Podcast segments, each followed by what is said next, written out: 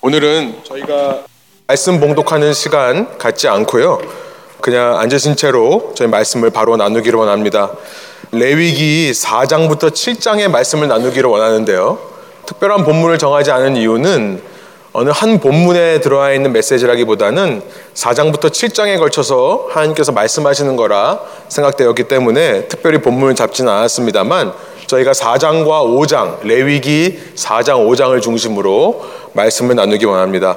필연적인 제사, mandatory offering이라는 제목으로요. 죄와의 싸움이라는 설교를 나누겠습니다. 레위기에 등장하는 다섯 개의 제사법 중에 오늘은 마지막 두 개의 제사법, 우리 지난번에 처음 세 개의 제사법을 나눴었습니다. 이 sacrificial law, 나머지 두 개의 제사법을 나누려 합니다. 전체적인 이 레위기의 내용을 요약하면서 말씀을 나눌 텐데요. 슬라이드를 보여주시면 지난 시간에 저희 세 가지 제사법에 대해서 우리가 살펴봤었죠. 가장 먼저 번제라고 하는 burnt offering, 그리고 소제, grain offering, 화목제, peace offering이라는 것을 지난 시간 나누었습니다. 이 세 가지는 공통적으로 어떤 이름으로 불린다고 했죠? 공통적으로 야훼께 드리는 향기로운 냄새 혹은 향기로운 제사라고 이해할 수 있는 fragrant offering to Yahweh. 야훼 하나님께 드리는 향기로운 제사라는 이름이 붙어 있는 제사입니다.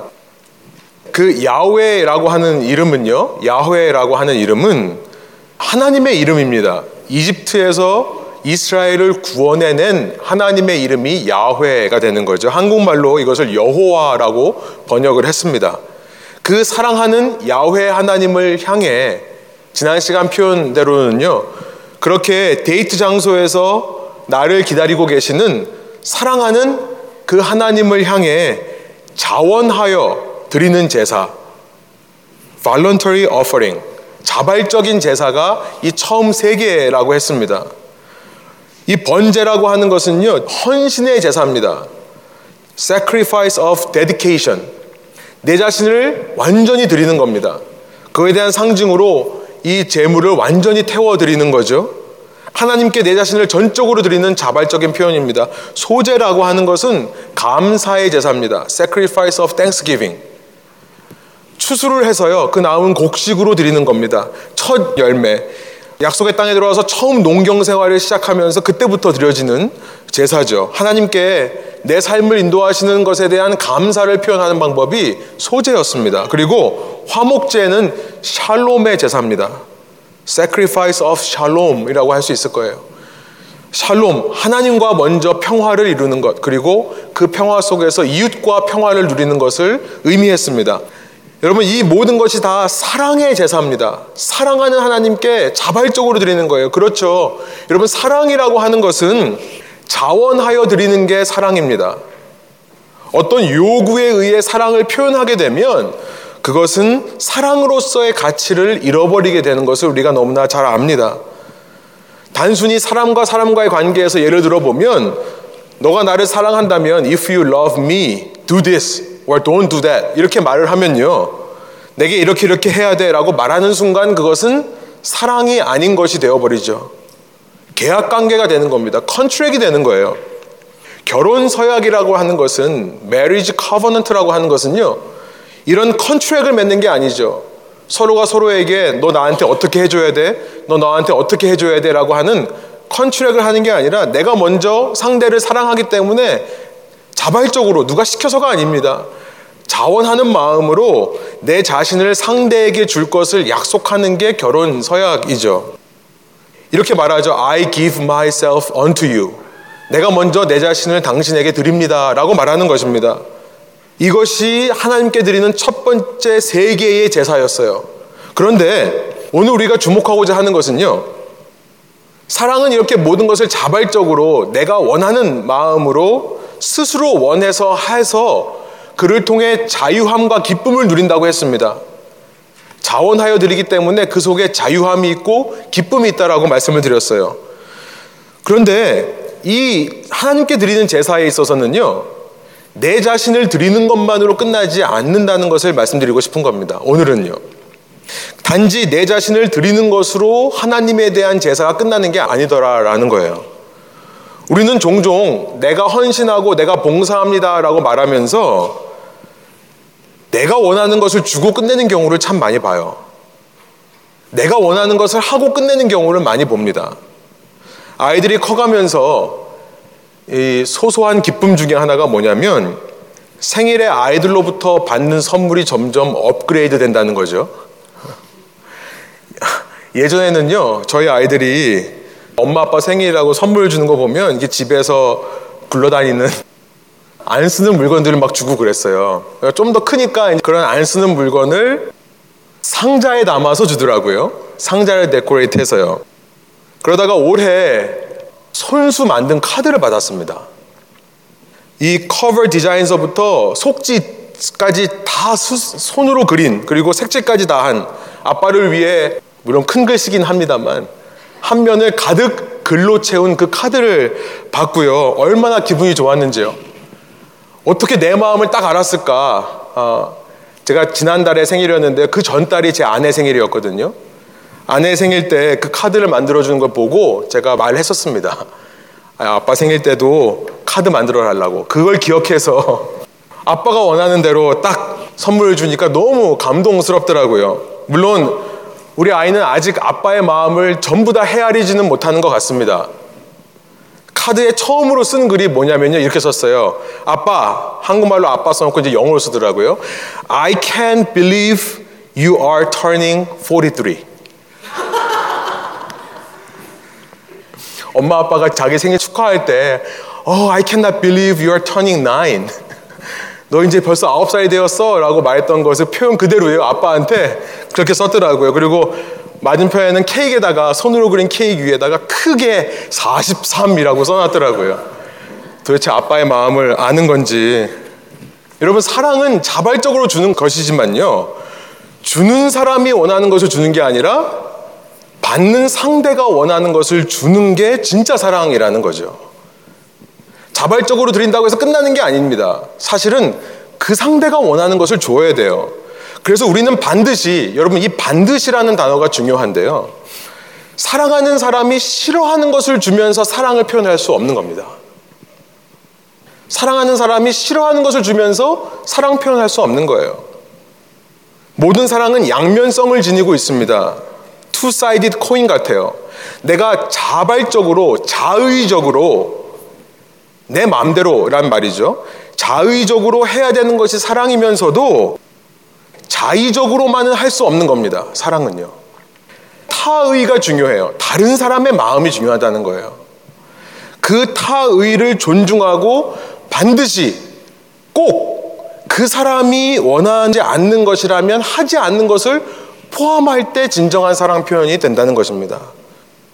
자의적이라는 말에서 사랑은요, 정말 말씀드린 대로 자유함과 기쁨이 있는 거지만 그것이 반드시 혹은 타의적인 방법으로라는 의미에서 절제와 배려가 함께 들어가는 것입니다.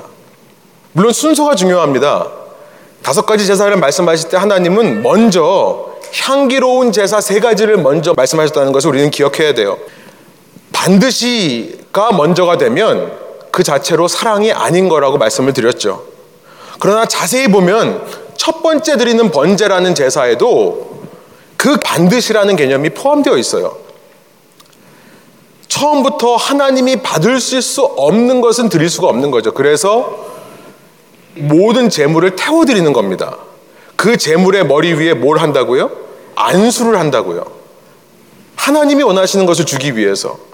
아무리 음식을 맛있게 해서 준다 하더라도 먹는 사람이, 받는 사람이 알러지가 있으면 그 모든 음식이 아무 소용이 없는 것처럼 하나님께 있어서 죄가 바로 그런 거라는 것입니다. 하나님께서 죄란 단순히 하나님의 allergic reaction, 알러지 반응을 일으키는 바이러스 정도가 아니라요. 죄와 하나님은 함께 할 수 없는 누구든지 하나님께 나아가는 사람이라면 누구든지 하나님이 기다리고 계신 그 데이트 장소로 가기를 원하는 사람이라면 나의 하나님을 향한 사랑을 표현하는 데 있어서 반드시 제거해내고 꼭 신경 써야 할 부분이 죄라는 것입니다. 그래서 우리도 예배로 나오면서 우리 예배 시간에요. 꼭 빠지지 않고 우리의 한 주간을 돌아보면서 내 속에 있는 혹시나 남아있는 죄의 모습을 회개하면서 주님 앞에 나오는 것이 바로 그 이유입니다. 사람 중심의 예배라면 사람이 편한 예배를 드린다면 죄에 대해 회개하는 시간을 갖는 것 불편할 것입니다. 많은 교회들이 빼요. 또 죄에 대한 설교는 상당히 마음을 불편하게 하기 때문에 예배에서 빠질 것입니다만 하나님께 드리는 제사라면 하나님께 드려지는 예배라면 그 하나님이 용납할 수 없는 하나님과 함께 할 수 없는 이 죄라는 것을 예배에서 다루지 않을 수 없는 것입니다.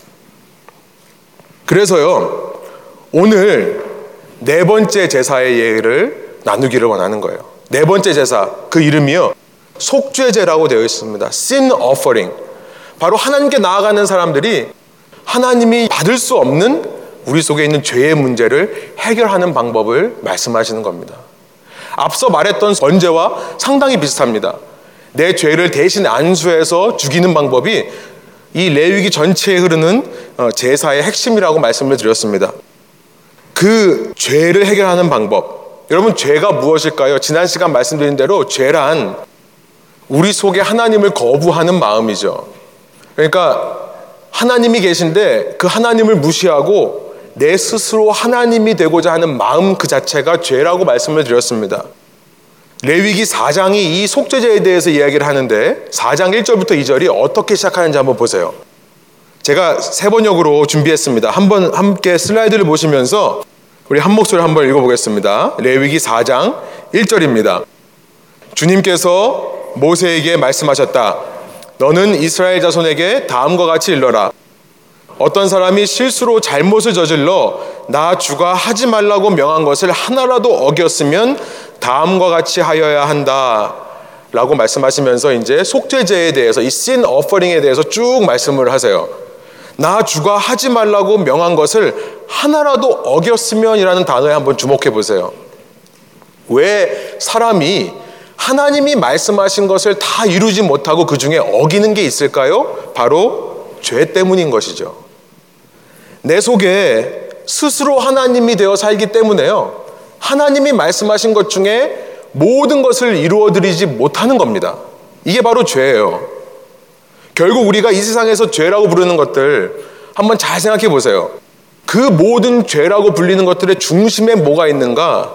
단순히 비윤리적인, 비도덕적인 모습만이 있는 게 아니라 실은 그 중심에는요, 내 스스로 하나님이 되려고 하는 마음이 있는 겁니다. 살인이라고 하는 죄, 사람을 죽인 것 자체가 문제입니다. 비윤리적이에요. 비도덕적이에요. imoral하고요. unethical해요. 그런데 그 속에 어떤 마음이 있습니까? 내가 하나님인 거예요. 내가 하나님이니까 내가 마음에 안 드는 사람은 얼마든지 제거할 수 있는 거죠. 우리는 살인은 하지 않습니다만 우리 안에 있는 hatred, 미움도 같은 뿌리에서 나오는 겁니다. 정도만 약할 뿐이죠. 표현 방법만 다를 것 뿐이죠. 그래서 예수님께서 살인과 미움은 똑같은 문제다라고 말씀하시는 것이 아닙니까? 간음이라는 죄를 생각해 보세요. 그 행동 자체도 이모럴하고 비윤리적이고 unethical, 도덕적이지 않습니다. 그런데 그 속에 무슨 마음이 있냐면 내가 스스로 하나님이 되려는 마음이 있는 거죠. 그러니까 배우자와 살면서 내 배우자는 나를 만족시키기 위해 존재하는 거라고 생각을 하는 겁니다. 내가 하나님이니까요. 어느 순간 그 배우자가 나를 만족시키지 못한다고 생각한다면 얼마든지 다른 이성을 품을 수 있는 겁니다. 이성교제하는 청년들이라면 이성과의 관계 속에서 그 이성을 내가 사랑하고 섬겨야 될 대상으로 바라보는 게 아니라 내가 소유할 수 있는 대상으로 생각하기 때문에 거기서부터 간음이라는 죄가 나오지 않습니까?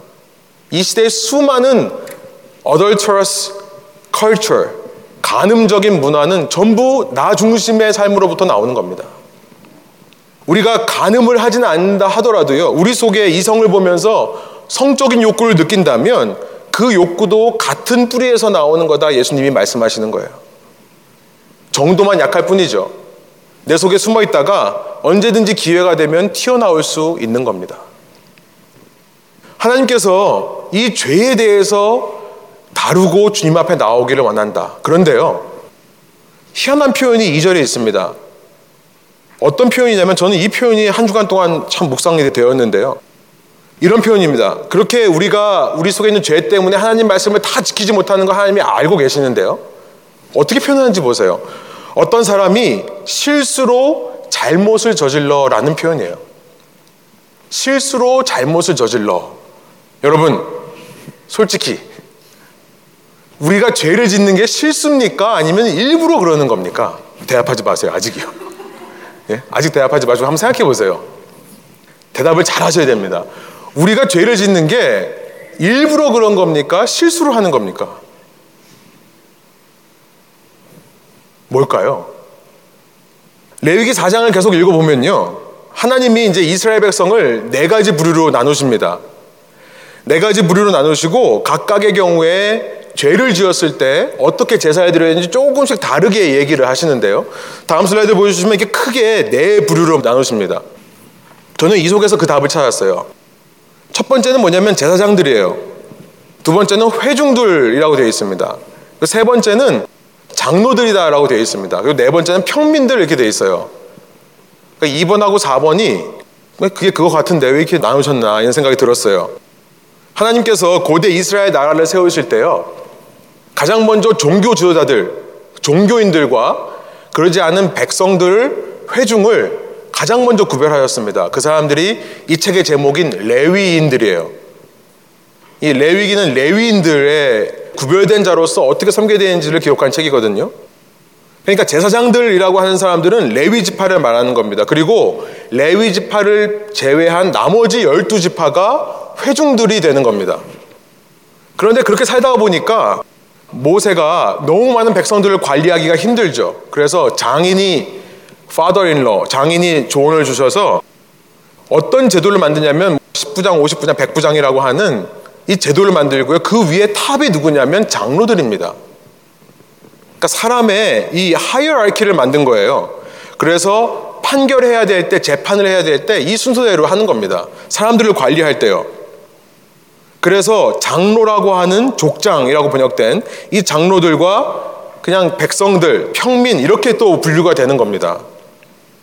이 네 부류 중에 재밌는 것은 뭐냐면 네 부류 중에 그 누구도 속죄제를 안 드려도 되는 사람이 없다는 겁니다. 그러니까 이 죄의 문제를 피해갈 수 있는 사람이 없다는 것을 말씀을 하세요. 아무리 종교적인 지도자인 이 제사장들이라 하더라도요. 여러분 하나님께서 이 말씀을 하실 때 이 제사법을 가르쳐 주실 때 제사장들이 가장 먼저 이걸 합니다. 속죄제 제사를 가장 먼저 드려요. 이제 3절부터 보면 제일 먼저 제사장들이 스스로의 죄를 고백하는 걸로 시작합니다. 근데 생각해 보세요. 하나님이 세우신 레위 지파예요. 그런데 하나님이 제사법을 요구할 때 하나님이 어떤 거를 어숨 가정하고 계시는 거예요? 레위 지파라 하더라도 뭘 한다고요? 죄를 짓는다고요.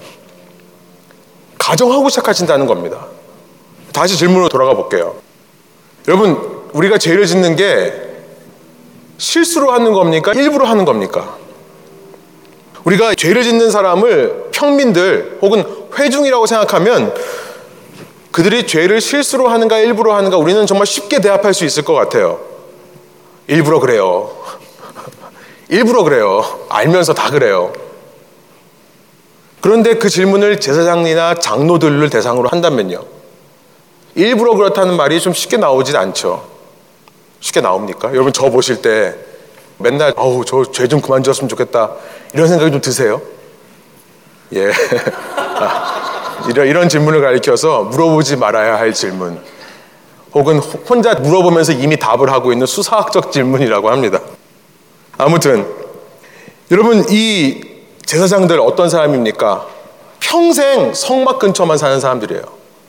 평생 이들이 하는 일이라고는 성막에 있는 기구들을 관리하고요. 평생 제사만 드리는데 훈련되고 매일 그것에 익숙한 사람들입니다. 이런 사람들이 죄를 지을 게 있을까요? 이 장로라고 하는 사람들 한번 생각해 보세요. 여러분, 유대인들이 장로를 뽑는 기준은 굉장히 엄격합니다. 굉장히 엄격해요. 누가 봐도 인정할 수 있는 사람이어야 세워요. 그런데 이런 엄격한 기준을 통과해서 세워진 사람들이 평민처럼 쉽게 죄를 저지른다 생각할 수 있을까요? 그런데요, 하나님께서 네 번째 제사법을 알려주시면서 아까 말씀드린 대로 먼저 지도자들서부터 이 속죄 제사를 드려야 된다는 것을 말씀하신다는 것이 신선한 충격으로 다가왔습니다. 무슨 말씀을 하는 거죠? 이들을 포함한 모든 사람이 죄를 짓는다는 것을 말씀하시는 거예요. 모든 사람에게 죄의 문제는 다 똑같은 문제다라는 것을 말씀하는 거죠. 아무리 거룩한 성직을 맡은 사람이라 하더라도 똑같이 죄를 짓는다. 여러분 제가 정말 지난 한 주간 동안에 무슨 죄를 지었는지 여러분에게 말하고 싶은데요. 정말 하나님의 영광을 가릴까봐 말을 못합니다. 그런데 정말 죄를 많이 짓고 살아요. 로마서 3장 9절부터 12절에 말씀이 생각이 납니다. 제가 세 번역을 한번 읽겠습니다. 그러면 무엇을 말해야 하겠습니까? 우리 유대 사람이 이방 사람보다 낫습니까? 지금 무슨 말을 하는 거죠? 유대 사람은 어떤 사람들입니까? 어려서부터 율법을 외우고 율법을 교육받은 사람들입니다. 이들은 10대가 되기 전에 이미 레위기를 달달달 외우고 끝나요. 그런데 이렇게 하나님의 법을 아는 사람들이 이방 사람보다 나은 거 아닙니까? 당연히 죄를 짓는다면 덜 짓지 않겠습니까? 아니 거의 안 짓지 않겠습니까? 사도 바울이 뭐라고 말합니까? 전혀 그렇지 않습니다.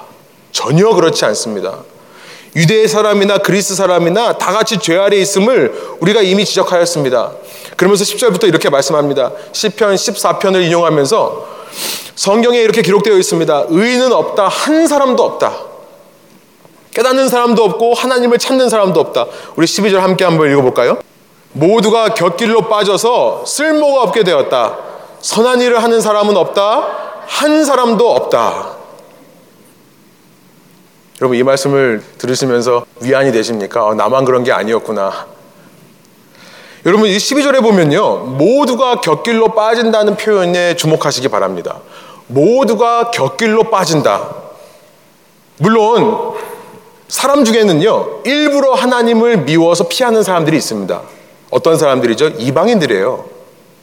유대인의 관점을 봤을 때는 일부러 하나님을 피하는 사람입니다. 사람들 중에는 일부러 하나님을 싫어해서 하나님이 가라는 길로 안 가고 다른 길, 곁길을 가기를 원하는 사람들이 있습니다. 이것이 죄악된 인류의 모습입니다만 유대인들은 뭐가 잘못입니까? 이런 말씀을 하는 것 같아요. 하나님을 싫어하지는 않아요. 하나님을 미워하지는 않습니다. 그런데 어쩌다 보니까 우리의 죄악된 본성으로 인해 곁길, 사이드웨이로 자꾸만 빠지는 거예요. 의인이 하나도 없다라는 말 속에 이방인들만 들어가는 게 아니라 유대인들도 들어가는데요. 그럼 유대인들이 이렇게 말할 거 아닙니까? 우리는 하나님을 사랑합니다. 나는 율법을 다 지킵니다. 그런데 하나님이 말씀하시는 거예요. 마음은 그렇지만 너의 삶을 보면 격기로 빠져 자꾸. 여러분은 어떠세요? 정말 하나님을 사랑하는 마음 있지 않습니까? 하나님 닮고 싶은 마음 있지 않습니까? 그런데 일주일 살다 보면요. 잠깐 정신줄 놓으면 죄와 부둥켜 살고 있는 게 우리 모습이 아닙니까? 저는 볼링 치는 게 늘 생각나요. 이 곁길로 빠져서 로마서 3장 22절에 모두가 곁길로 빠졌다라는 말을 할 때마다 어떤 사람은 일부러 가는 사람도 있겠지만 어떤 사람은 볼링 치는 것 같은 제가 볼링을 잘 못 치거든요. 근데 여러분 볼링 칠 때 그 마음 아시죠? 누가 일부러 걸어에 공을 넣고 싶겠어요. 그렇죠? 일부러 걸어에다 공 집어넣고 싶은 사람이 누가 있습니까? 내 마음은 1번과 3번 사이를 정조준해서 던지지만 가다 보니까 빠지는 거예요. 바로 이걸 말씀하시는 것이 아닐까 생각이 드는 거죠. 레위기 4장 2절로 돌아옵니다. 4장 2절에서 아까 보여주신 슬라이드 어떤 사람이 실수로 잘못을 저질러 라고 하는 것을 영어로 보면요. 이렇게 영어가 번역하고 있습니다. 더 정확한 표현이에요. Unintentionally 이게 무슨 말이냐면 의도하지는 않았지만 이란 뜻이에요. 종교 주자들 혹은 레위 지파 여러분 이 사람들이 하나님을 일부러 대적하겠습니까? 아니에요. 그러나 그들이 아무리 하나님을 섬기고 아무리 성막을 섬기는 사람이라 하더라도 죄를 짓지 않고는 살 수 없는 겁니다. 지금 그 말씀을 하시는 거예요. 그런데 세상들만 그런 게 아니라 회중들도 그렇다는 겁니다. 나머지 열두 지파도 똑같다는 겁니다. 하나님이 똑같이 말씀하세요. 그들이 실수로 잘못을 저질렀으면 이렇게 말씀하세요. 내 부류의 사람들이 드리는 제사법을 말씀하시면 똑같이 말씀하십니다. 다른 열두 지파도 마찬가지라는 거죠. 인간이 죄와의 싸움 속에서 우리가 할 수 있는 최선의 노력은요, 잠시 죄와 멀어지는 것 뿐입니다. 그런데 인간은 누구나 의도적으로 혹은 의도하지 않았다 하더라도 그 죄 속에 살 수밖에 없는 존재라는 거예요. 다시 그 자리로 돌아와 죄를 지을 수밖에 없는 현실에 대해 이야기하는 겁니다. 만일 제사장이라고 해서 죄를 가지고 나오는 백성들을 보면서 아이고 저거 한심한 거 또 넘어졌냐라고 말할 수 없는 근거가 여기 있습니다. 우리가 서로가 서로를 보면서도 아, 쟤는 또 저래. 쟤 왜 저래? 라고 말할 수 없는 근거가 바로 여기 있는 겁니다. 누구나 다 죄 속에 산다는 거예요. 여러분 여기서 우리 두 가지 생각해 보기를 원해요. 첫 번째는요. 제가 이렇게 표현해 봤습니다. God's expectation of sin. 하나님께서 우리를 어떤 시각으로 바라보시는가라고 하는 것을 한번 나눠보기를 원해요. 하나님의 그 정말 끝없는 기다림과 오래 참음에 대해서 얘기하고 싶은 겁니다. 하나님은 by definition, God is a creator. 창조주세요. 그렇죠? 그럼 그 말은 뭡니까? 창조주가 명령하면 so if the creator commands what happens to the creation? 피조물들에게 어떤 일이 일어나죠? 창조주가 명령하면 피조물들은 yes, that's the natural response. 그죠? yes 해야 정상입니다. 그렇죠?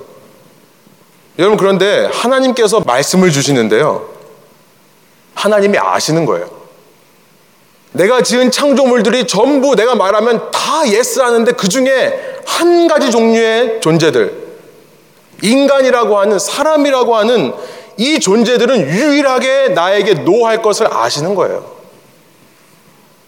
여러분, 여러분이 누구에게 명령을 하는데 여러분 그 기대합니까? 여러분 그 expectation 있으세요? 내가 말하면 얘가 no 할 거다. 그런 기대로 하십니까? 그러면 아예 안 하죠, 처음부터. 그런 사람하고는 아예 말을 안 하죠. 부탁도 안 합니다. 여러분, 누가 명령하면서 이 나의 명령을 no 할 거다, deny 할 거라는 것을 익스펙하고 배려하는 사람이 있습니까? 그게 얼마나 힘 빠지는 일인데요.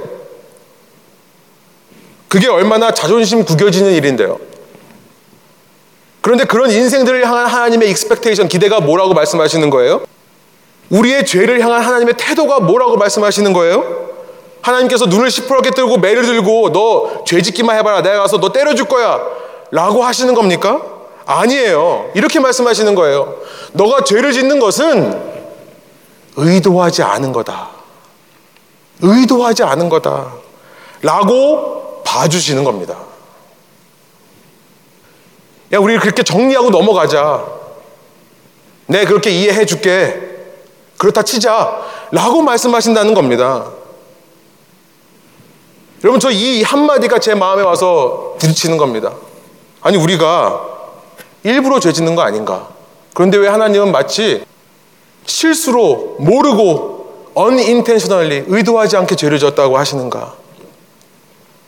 그래서요, 계속 4장, 5장, 6장, 또 레위기 전체를 보면 하나님께서 속죄제를 드리라고 할 때마다 이 sin offering을 드리라고 할 때마다 계속해서 이 표현을 반복합니다.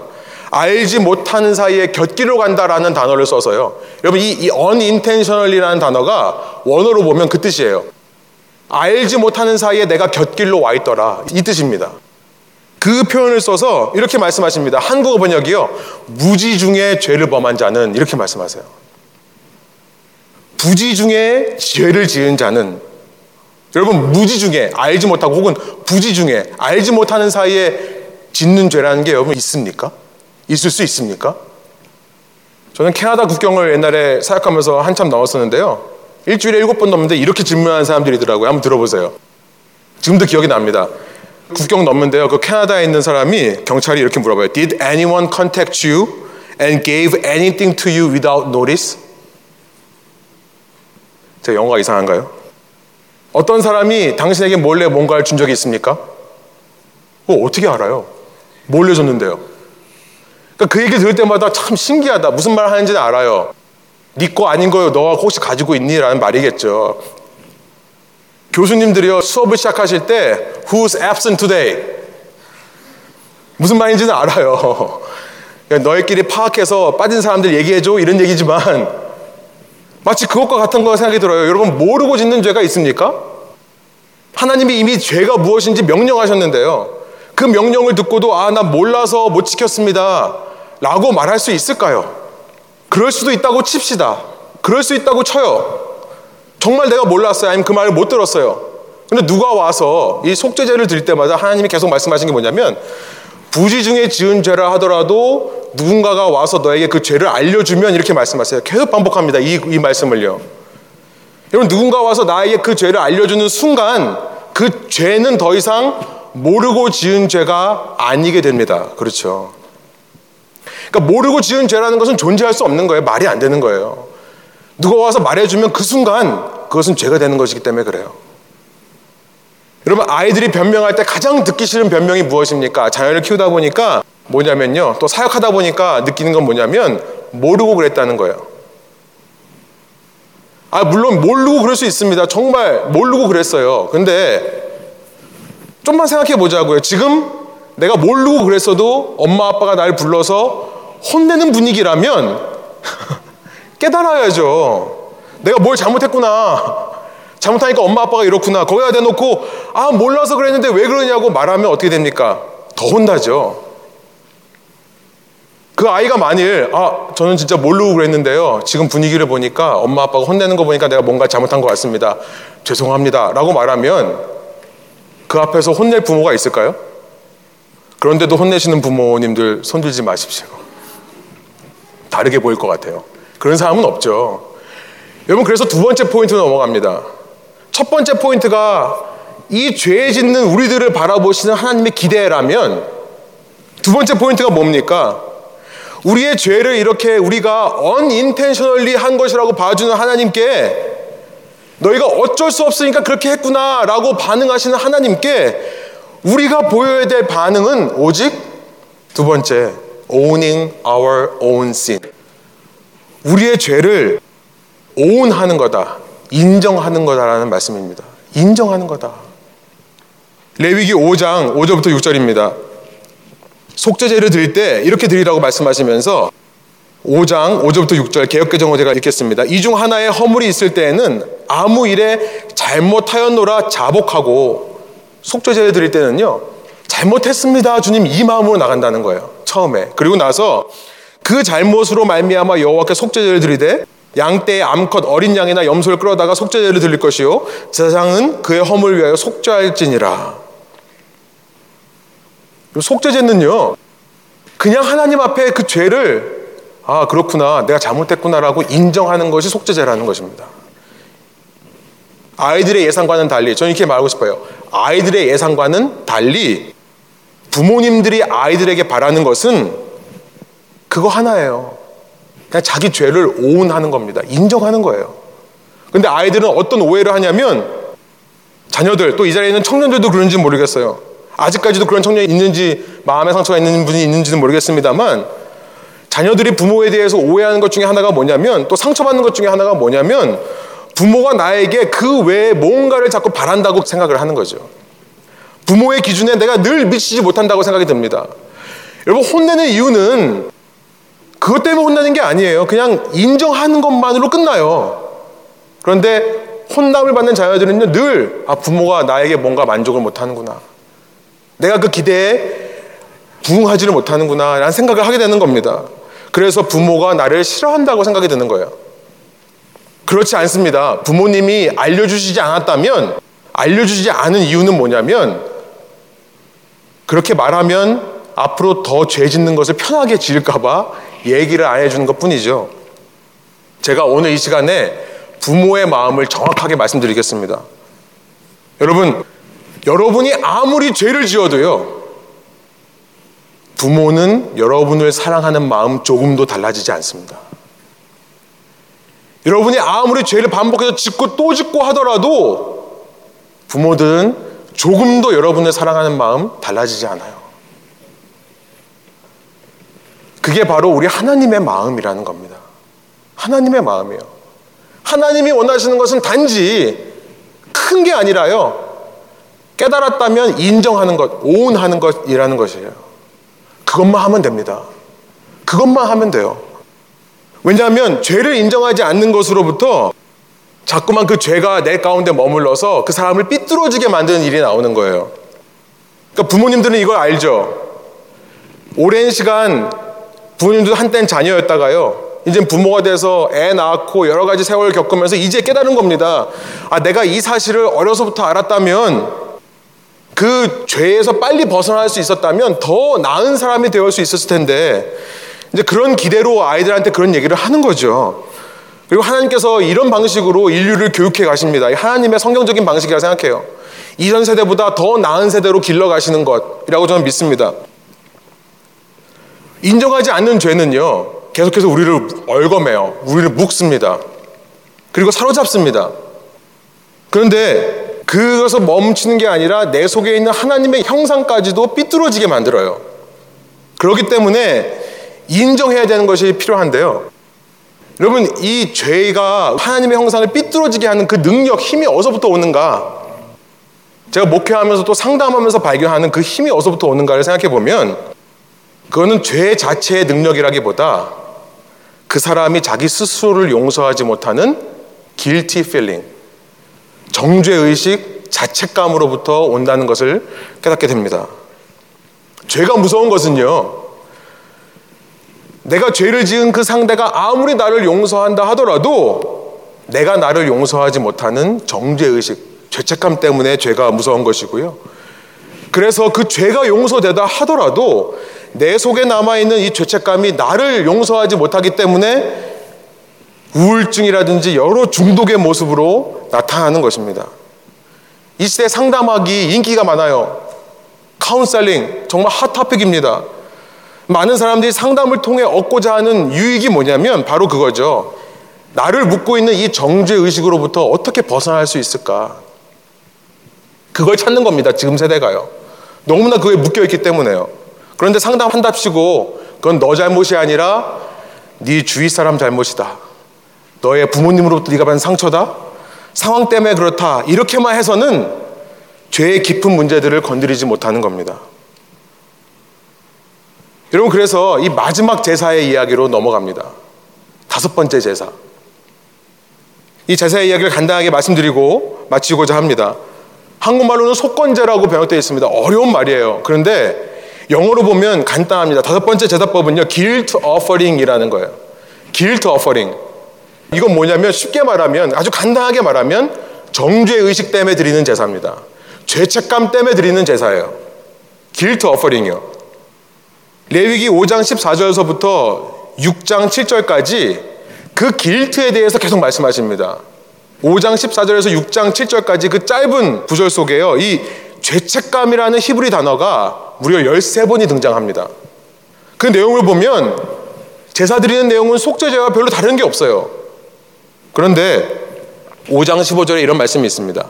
5장 15절 한번 한 목소리로 한번 읽어보겠습니다. 누구든지 주에게 거룩한 제물을 바치는데 어느 하나라도 성실하지 못하여 실수로 죄를 저지르면 그는 주에게 바칠 속건 제물로 가축대에서 흠없는 순양 한 마리를 가져와야 한다. 성소의 세겔 표준을 따르면 속건 제물의 값이 은 몇 세겔이 되는지는 내가 정하여 주어라. 개혁 개정으로 보면 이 속건제는 뭐 하나님의 성물을 다루다가 죄를 짓거든 이렇게 말하니까 많은 사람들이 속건제를 아 물건에 관한 거다. 그러니까 속죄제는 사람에게 지은 죄고 이 속건제는 물건에게 지은 죄를 용서받는 법이다. 이렇게 생각하고 계시지만 오해입니다. 이번 어떻게 시작하냐면요. 15절에 하나님께 제물을 바치면서 스스로 자책감이 든다면 이 말이에요. 여러분 하나님께 왜 제물을 바칩니까? 앞서 속죄제에서 제물을 바치는 이유 뭐라고 그랬어요? 내 죄 때문에 이 죄의 모습을 가지고는 하나님이 기뻐하시지 않기 때문에 속죄제를 드립니다. 그런데 그 죄를 지으면서 아직도 마음에 죄책감이 남아 있는 겁니다. 인간이기 때문에 그런 거예요. 단지 하나님의 물건을 잘못 만지거나 훔쳐서 되는 일이 아닙니다. 물건 건드렸다고 지금 하나님이 뭐라고 하시는 하나님이 아닌 거예요. 자기의 죄 때문에 남아있는 죄책감으로 시달리는 당신의 자녀를 위해 하나님이 안타까운 마음으로 다섯 번째 주신 제사법이 속건제라는 겁니다. 길트 어퍼링이라는 거예요. 그런 경우에는요, 추가로 속건 제물을 드립니다. 추가로 드려요. 그런데 뭐라고 말씀하세요? 15절 마지막에 보면 얼마를 드릴지 누가 정하라고요? 네가 정해라. 네가 생각했을 때 네 guilty feeling이 얼마인지 네가 계산해서 네가 알아서 드려라. 17절에 가보면요. 읽지는 않겠습니다만 하지 말라고 한 것을 한 경우에 여러분 하지 말라고 한 것을 한 경우에 속죄제를 드립니다. 그런데 속건제를 함께 드릴 때는 뭐냐면 아직도 마음의 부담이 남아 있는 거예요. 속죄제를 드려놓고도 마음의 부담이 있으면 속건제를 드리는데요. 네가 생각하기에 맞는 양만큼의 값을 치루어서 그 값에 해당하는 양을 램 어린 양을 제물로 바쳐라 이렇게 말씀하세요. 6장 1절부터 5절에 가면 남에게 피해를 주고 나서 드는 죄책감의 문제. 여러분 남에게 피해를 주었을 때는 예를 들어서 남의 물건을 훔쳤을 때는 속죄제를 드립니다. 하나님의 명령을 어긴 거예요. 십계명이죠. 이웃의 것을 탐하지 말라는 계명을 어긴 거예요. 그런데 그걸 해놓고도 아직도 죄책감이 남아있는 경우 어떤 경우일까요? 남에게 피해를 주고 나서 바로 그때 죄라는 게요. 바로 그때 용서받지 않으면 바로 그때 용서를 구하지 않으면 계속해서 내 마음 속에 죄책감이 남아 있어요. 제가 이 말씀 준비하고 있는데 지난 주간에 한 청년이 저한테 전화해가지고 아주 개인적인 상담을 하더라고요. 그 형제에게 이 얘기를 해줬어요. 그 형제가 애매한 상황 가운데 어떻게 결정해야 되냐. 그래서 제가 그랬어요. 어떤 경우가 너에게 죄책감이 남지 않겠니? 어떤 경우가 네가 나중에 아빠가 되었을 때 네 아들에게 떳떳하게 말할 수 있는 거겠니 했더니 바로 답이 나오더라고요. 여러분 죄라는 것은 그때 해결받지 않으면 죄책감이 계속 커집니다. 그래서 어떤 사람은 그 죄책감으로 인해 어떤 반응을 보이냐면 두 가지 극단을 보여주는데요. 하나는 그 죄책감에 눌려서요 우울증 같은 형상들이 일어납니다. Low self-esteem 낮은 자존감의 문제에 시달리는 거예요. 반대의 사람들은 오히려 더 마음이 강해집니다. 더 단단하고 굳어져서요. 내가 이것에 상처받지 않으리라. 내가 이것 때문에 흔들리지 않으리라. 더 강해지는 모습. 그러면서 악인의 모습이 돼가는 거죠. 그런데 하나님께서 뭐라고 말씀하시냐면 그 죄책감을 덜기 위해 피해 액보다 네가 훔친 값보다 20%를 더 얹어서 줘라. 그래서 너 스스로 가지고 있는 그 죄책감을 떨쳐보라고 말씀하시는 게 속건제의 의미라는 겁니다. 말씀이 좀 복잡합니다. 이제 한번 정리해 보겠습니다. 정리해 볼게요. 여러분 하나님께 나아갈 때 우리의 자발적인 제사가 중요하지만 누구보다 이 제사는 하나님께 드리는 것이기 때문에 우리는 우리의 죄의 문제를 다루지 않을 수 없습니다. 죄를 말하지 않는 신앙, 죄를 주목하지 않는 예배 전부 거짓된 신앙이고 거짓된 예배일 수 있습니다. 그러나 이 죄의 문제를 가지고 스트럭을 하는 것, 죄의 문제와 싸우는 것은 신앙인과 비신앙인 간에 너무나 큰 차이가 있습니다. 비신앙인들은요, 스스로의 노력으로 그 죄를 벗어나고자 애를 씁니다. 때로는 금욕주의자가 되어서 어세리시즘, 율법주의적인 정신으로 율법주의자가 되어서 강력한 정죄 의식으로 이겨보려고 합니다. 이건 해야 돼, 하지 말아야 돼. 라고 하는 기준이 분명한 거예요. 때로는 쾌락주의자처럼 죄에 무감각해집니다. 여러분, 재밌는 게 뭐냐면, 정말 율법적인 사람들 가만 들여다보면 자기 자신에 대해서는 완전히 쾌락주의자예요. 자기 마음대로인 사람들이 참 많아요. 비신앙인 가운데요. 죄에 무감각해져 가지고요. 이제는 양심의 가책도 받지를 않습니다. 굳어진 마음으로 내가 저지른 죄에 대해서 애써 생각하지 않으려는 노력을 하며 살아갑니다. 비신앙인들의 모습이에요. 그러나 신앙인들은 다릅니다. 신앙인들은요, 이런 속죄제와 속건제를 요구하시는 하나님의 마음을 알아채는 사람들인 거예요. 비록 죄와는 함께 하실 수 없지만, 죄인된 우리를 너가 악의로 한 게 아니라 의도하지 않고 지은 죄구나라고 봐주시는 하나님의 마음.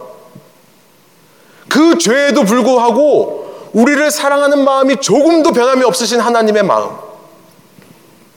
그 죄의 문제를 해결하시기 위해 스스로 이 땅에 오셔서 죽으심으로 우리로 하여금 죄를 해결할 수 있는 길을 열어놓으신 예수님의 마음. 여러분, 오늘 성령 강림 주일인데요. 성령께서 우리 속에 강림하셔서 그 하나님을 보여주실 때, 그 예수님의 마음을 알려주실 때, 그리고 우리의 죄를 드러나 보게 하여 주실 때 여러분 우리가 할 노력은요 단순히 이거 하나입니다. 인정하기만 하면 되는 거예요. 그게 속죄제의 의미입니다. 인정하기만 하면 되는 거예요. 하나님이 더 이상 기대하지 않으십니다. 여러분, 우리가 인정하지 못한 이유가 뭘까요? 우리가 우리 스스로 너무 많은 기대를 하기 때문에 그래요. 내가 이런 사람은 아닌데. 그러니까 어떻게 합니까? 숨겨요. 아닌 척 해요. 하나님은 다 아시는데도요, 숨기려고 그래요. 여러분, 시간이 없으니까 말씀을 못 드립니다만 더 드리고 싶은데, 더 설, 한, 한 시간 정도 더 설교하고 싶은데요. 믿음의 공동체가 어떤 공동체입니까? 한번 여러분들이 이 속죄제를 드리는 장면을 한번 생각해 보세요. 어? 제사장들이라면 이 제사는 안 드려도 될 줄 알았는데, 앞서 세 개는요, 자발적인 제사예요. 이거는 맨다토리입니다. 그런데 목사님이라면 이런 제사 안 드려도 될 줄 알았는데 드리는 거예요. 무엇입니까? 이 공동체에게 나의 연약함을 오픈하는 겁니다. 쉐어하는 거예요. 인정하는 겁니다. 모든 사람 앞에서 나는 그런 존재라고 오운하는 거예요.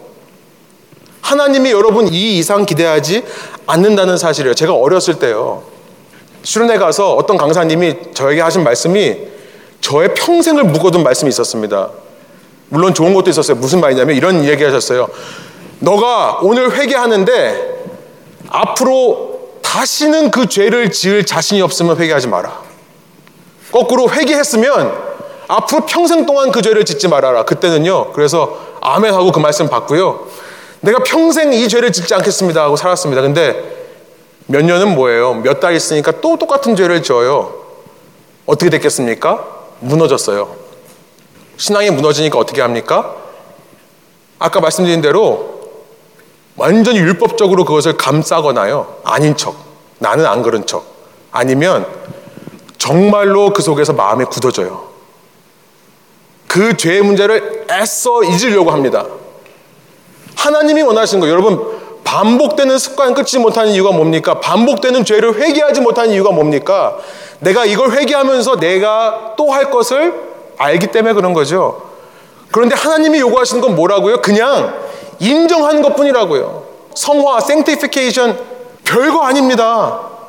지금 이 시간에 성령께서 내 죄를 보여주신다면 인정하기만 하면 되는 거예요. 그 결과는 하나님께 맡기고요. 그럴 때 우리를 사로잡고 있는 이 죄뿐 아니라 우리 속에서 더 큰 능력으로 역사하는 죄책감이 사라지는 겁니다. 죄책감이 해결되는 거예요. 왜냐하면요, 하나님께서 말씀하시기 때문에 그래요. 속건 제사에 드린 사람들에게 뭐라고 말씀하시냐면 너희가 죄를 회개하면 내가 다시는 기억하지 않겠다. 하나님이요, 전지전능하셔서 그게 가능하신가 봐요. 당신의 뇌 속에 내가 죄를 지은 모습을 삭제해 버리시나 봐요. 세이브해 놨던 거를. 그래서 내가 다음번에 그 죄를 지으면 하나님이 놀래시는 거예요. 처음 짓는 모습인 것처럼. 여러분, 오직 하나님 안에서만 우리의 정죄의식이 벗어질 수 있는 겁니다. 나에게 그런 정죄의식이 벗어질 때, 속죄제와 속건제를 통해 죄와 죄의 책감이 사라질 때, 여러분, 그제서야 우리는 스스로를 사랑할 뿐만 아니라 이웃을 사랑할 수 있게 되는 겁니다. 이웃을 인정할 수 있게 되는 거예요. 여러분, 그 공동체야말로 안전한 공동체이지 않겠습니까? 다른 말로 샬롬의 공동체가 바로 그겁니다. 서로 내가 오케이 하지 않다는 것을 마음껏 보여줄 수 있는 공동체. 내가 이 이야기 하면 창피하지 않을까, 부끄럽지 않을까, 숨기는 공동체가 아니라요. 그때 우리는요, 그 공동체 속에서 이전보다 더 하나님의 형상을 회복해 갈 것입니다. 그 성장과 성숙을 이루게 될 거예요. 그래서 여러분 결론적으로 여러분에게 묻습니다. 왜 죄와의 싸움을 그만두려 하십니까? 왜 죄와의 싸움을 두려워하십니까? 여러분 손해볼 거 없습니다. 창피한 것 없습니다. 꿀릴 것 없어요. 하나님이 이미 아세요. 내 속에 있는 숨은 죄를 드러내고요. 예수님의 이름으로 성령님의 능력으로 그 죄를 하나님께 올려드리십시오. 어떤 분들이 저한테 얘기하더라고요. 아, 목사님 한번 설교할 때 꼭 이 문제를 한번 얘기해 주세요. 많은 부부들이 교회를 올 때 아침에 싸우고 와요. 그렇다네요. 저희들도 옛날에 그랬는지 모르겠는데 사역자가 되면서 참 감사한 것 중에 하나가 사역자가 싸우고 오면 어떡합니까? 그래서 금요일부터 조심을 해요. 금요일쯤 되면 싸웠다가도 금요일쯤 되면 풀려고 노력 많이 합니다. 여러분 근데 그런 마음으로 와서 예배드리지 못한 이유가 뭡니까? 죄, 정죄 의식. 하나님을 바라보십시오. 하나님을 바라보시고 인정하기만 하세요. 그러면 성령께서 새 마음을 주실 겁니다. 그리고 돌아가면서 제발 당신이 이 얘기 들었어야 돼. 하지 마세요. 엘보우 하지 마세요. 성령께서 만져주시고 변할 때까지 기다려주세요. 여러분이 먼저 변하십시오. 이런 공동체가 되는 것이 저의 꿈이에요. 이런 공동체가 정말 주님의 사랑을 이루고 확산시킬 것은 당연하지 않겠습니까? 소원하옵기로는 성령께서 이 성령 강림 주일에 정말 눈을 들어 이 진리를 바라보게 해 주시고 이 진리에 저희 모두가 기쁨으로 헌신하게 되는 일이 있을 수 있기를 간절히 소원합니다. 마지막으로 히브리서 12장 1절부터 4절을 읽고 마치겠습니다. 세 번역입니다. 그러므로 이렇게 구름대와 같이 수많은 증인이 우리를 둘러싸고 있으니 우리도 갖가지 무거운 짐과 얽매는 죄를 벗어버리고 우리 앞에 놓인 다름질을 참으면서 달려갑시다. 믿음의 창시자요 완성자이신 예수를 바라봅시다. 그는 자기 앞에 놓여 있는 기쁨을 내다보고서 부끄러움을 마음에 두지 않으시고 십자가를 참으셨습니다. 그리하여 그는 하나님의 보좌 오른쪽에 앉으셨습니다. 자기에 대한 죄인들의 이러한 반항을 참아내신 분을 생각하십시오. 그리하면 여러분은 낙심하여 지치는 일이 없을 것입니다. 여러분은 죄와 맞서 싸우지만 아직 피를 흘리기까지 대항한 일은 없습니다. 아멘. 함께 기도하겠습니다. 하나님, 이 시간 우리에게 말씀을 통해 우리 마음을 만져주시고 우리 마음 가운데 우리의 모든 죄가 unintentional한 우리가 의도하지 않은 죄인 것으로 인정해 주시고 바라봐 주시는 하나님의 시선을 느끼게 해 주시니 감사합니다. 그렇습니다, 주님. 우리의 마음의 중심으로는 주님을 사랑합니다. 우리의 마음의 중심으로는 죄의 곁길로 빠지고 싶지 않습니다. 주께서 그 마음을 아시는 줄 믿습니다. 성령께서 저희 속에 있는 모든 죄악과 문제를 보여주실 때 단순히 주님 앞에 인정할 수 있는 제가 되게 하여 주시고 저희 모두 되게 하여 주옵소서. 그럴 때 주님 저희가 주님의 모습으로 성장하며 변화하며 날마다 주님의 형상을 회복해 가기를 소원합니다. 저희 가운데 어떤 내가 내 자신을 정죄하는 죄책감이나 정죄의식 주님 앞에 다 내려놓고 주님 안에서 다시 한번 자유와 기쁨을 누리며 서로 사랑하며 기다려주며 연합할 수 있는 공동체 되게 하여 주옵소서. 그렇게 우리를 빚어가시고 이 공동체를 이끌어가실 주님을 찬양하며 예수 그리스도 이름의 영광을 위하여 기도합니다. 아멘.